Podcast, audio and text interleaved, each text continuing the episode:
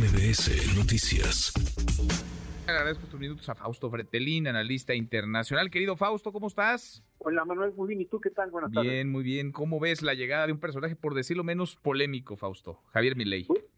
Bueno, mira Manuel, yo creo que ya eh, tenía que eh, pues descender a una pista de aterrizaje que fue el día de ayer, después de tantas promesas a lo largo de la campaña.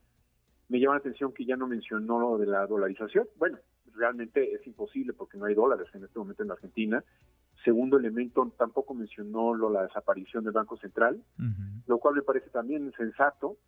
Eh, va moderando, no va moderando su discurso, pero sí es un, un discurso sin anestesia, en donde se vislumbran dos años muy fuertes porque la inflación está pegando mucho y hay tres, cuatro frases que me llaman mucha atención, lo de la no hay plata, el que corta la calle no cobra, es decir, a los, los, los manifestantes del sector público seguramente que, tomarán las calles.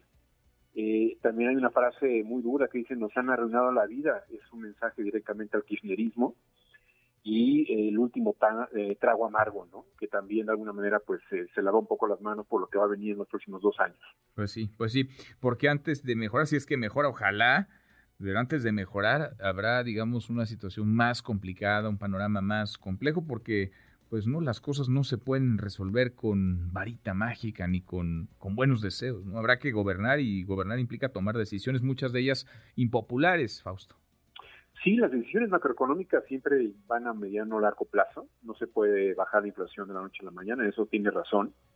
Eh, habla también bastante de la el descuido que tuvo el peronismo, el kirchnerismo en los últimos años de su gobierno, con Cristina Fernández, eh, con el mismo Alberto Fernández, y también con un periodo de cuatro años de Macri que tampoco solucionó el, el, problema macroeconómico, pero pues sí habla precisamente de que el sector público va a ser más afectado.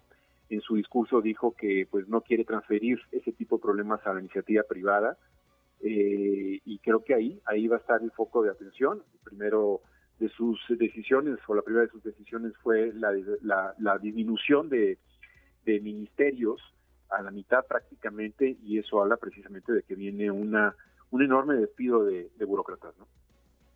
Un enorme despido de burócratas que además lo vendió y lo anunció varias veces, ¿no? Durante la campaña, él lo que quiere es adelgazar esa burocracia, adelgazar el aparato que cuesta, pues que cuesta mucho y del que, como en otros países, se han servido con la cuchara grande algunos, Fausto.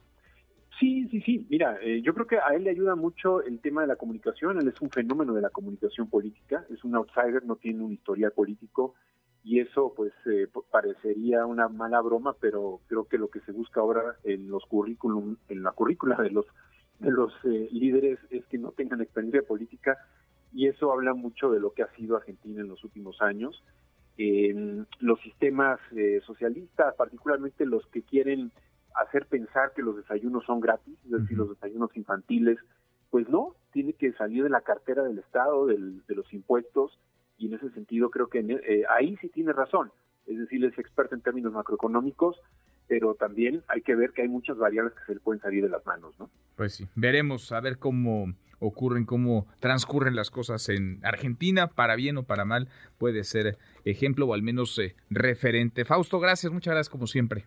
Saludos, Manuel, gracias. Un abrazo, es Fausto Pretelín, analista internacional. Redes sociales para que siga en contacto: Twitter, Facebook y TikTok. M. López San Martín.